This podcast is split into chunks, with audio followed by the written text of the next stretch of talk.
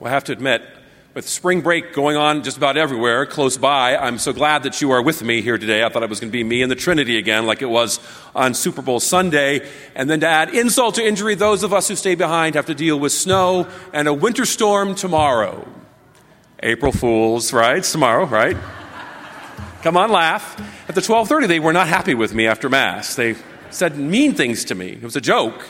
Okay, our gospel reading is probably the best known parable in the New Testament. All of us can relate to us because we're, uh, we relate to it because we are all sinners, right? Maybe we didn't prematurely demand our inheritance from our parents and run through it with reckless abandon and irresponsibility.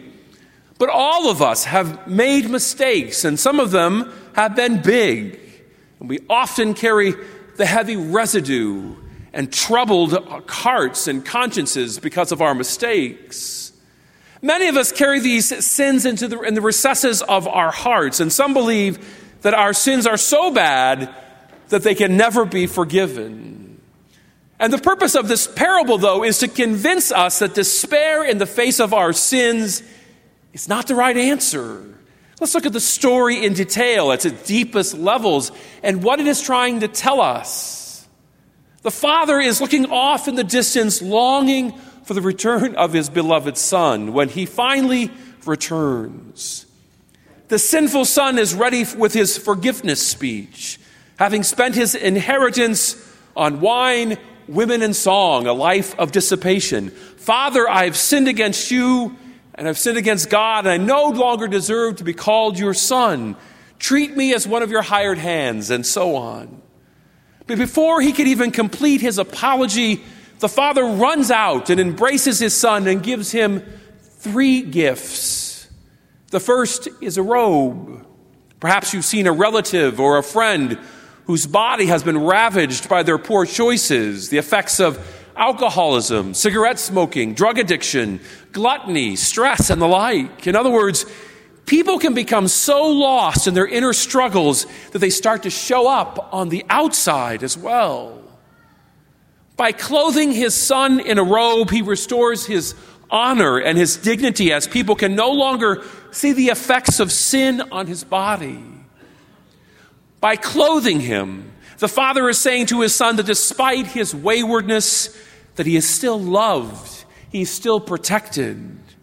It's a message to the Son and to us that when, despite our ways, we are still loved and we are still protected by God. Secondly, the Father gives his Son a ring, and in it, the Father is restoring his sonship.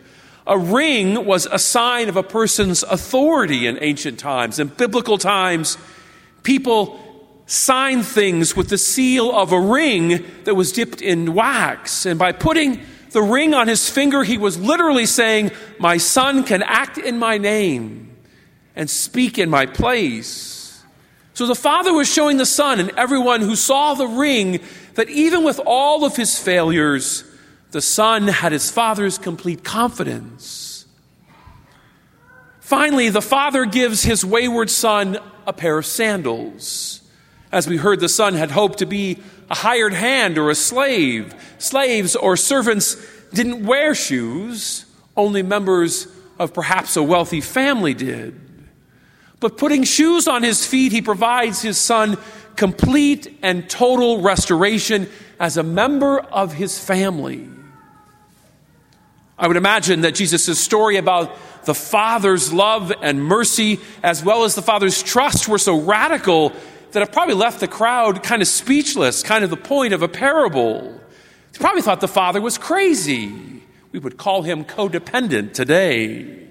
Different from other literature, Scripture is a living document. That is, the parables Jesus speaks and shares with us are not always past tense. Rather, their themes and their truths unfold in our everyday lives. They are about our successes and if they're about our failures. As we all know, the church is made up of sinners, so we're all in good company when we come to Mass.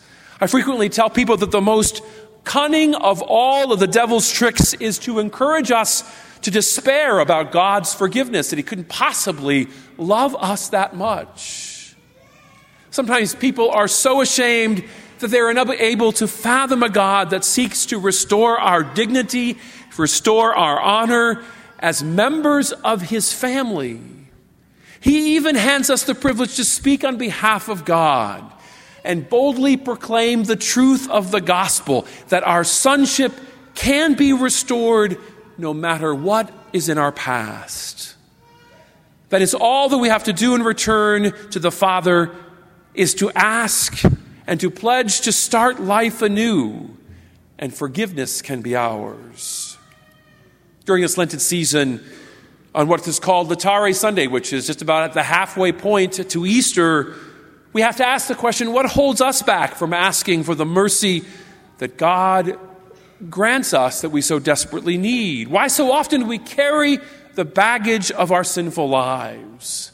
Of course, this parable is so important that its themes became a sacrament when Jesus commissioned his apostles, his future priests, as ministers of reconciliation. And he did so on Easter Sunday, one of the first things that he did at the moment of reconciliation, his resurrection. Yet some of us haven't gone to confession in years. What's holding us back from the sacrament of forgiveness? What's holding us back from meeting the loving Father who looks out for us, looks uh, down the road, asking us to come home?